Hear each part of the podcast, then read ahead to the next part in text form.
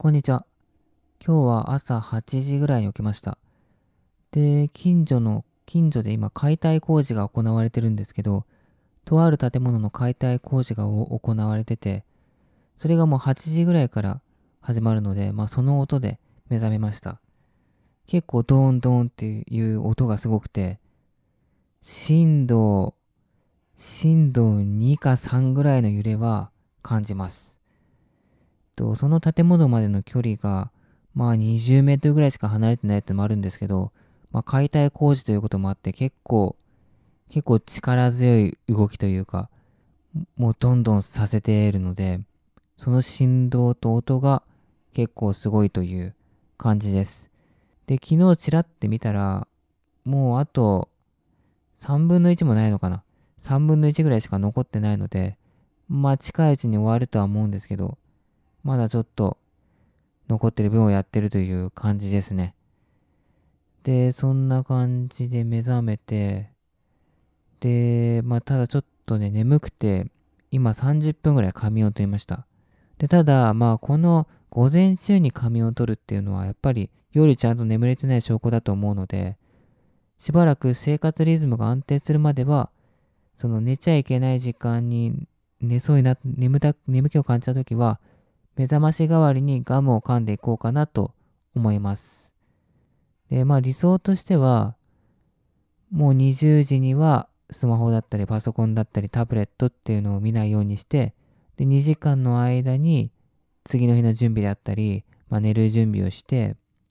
で、10時から6時ぐらいはもう寝ると。で、その10時から6時までの7時間半から8時間ぐらい寝て、で、すっきり目覚めて、その朝を迎えるっていうのが理想なので、その生活リズムを作るために、その、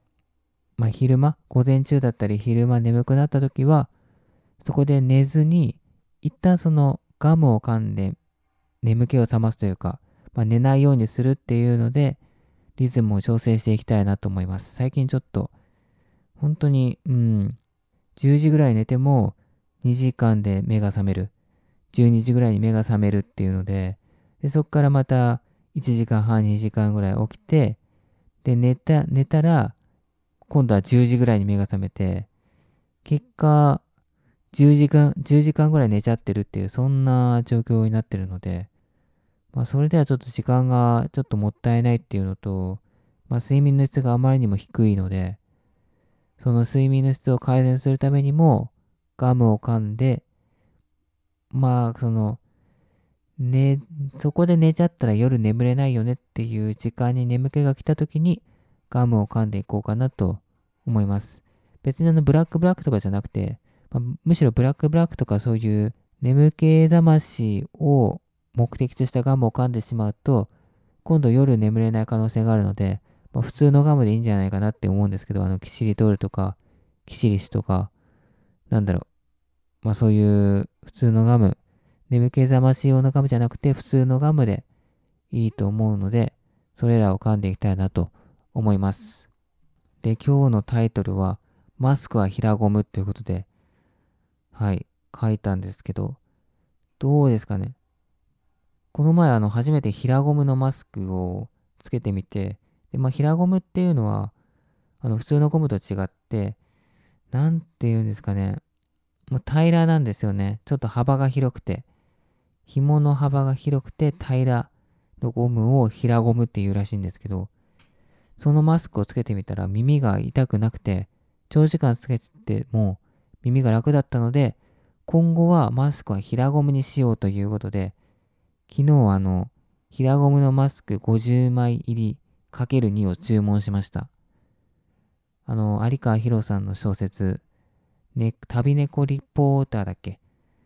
と一緒に注文しました。で、その、平ゴムになることによって、紐の表面積が増えて、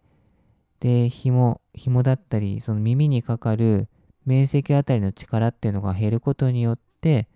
耳が痛くなくなるっていう、そういう原理だと思うんですけど、もう一度平ゴムを経験したら、ちょっと、普通の平ゴムじゃないマスクっていうのがもう長時間つけてられないですね。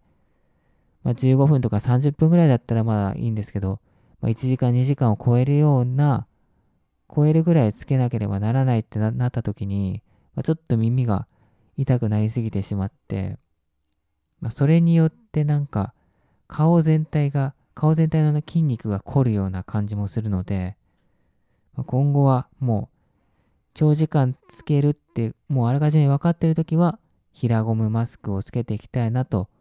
思います。はい。その平ゴムマスクを初めてつけたのがその7枚入りのやつなので、あと6日5日しか持たないので、はい。早く届いてほしいなというところで、また届いたら有川博さんの旅猫リポーターもあるので、それも読んでいきたいなと思います。ということで、最後までお聞きいただきありがとうございました。それでは、この辺で。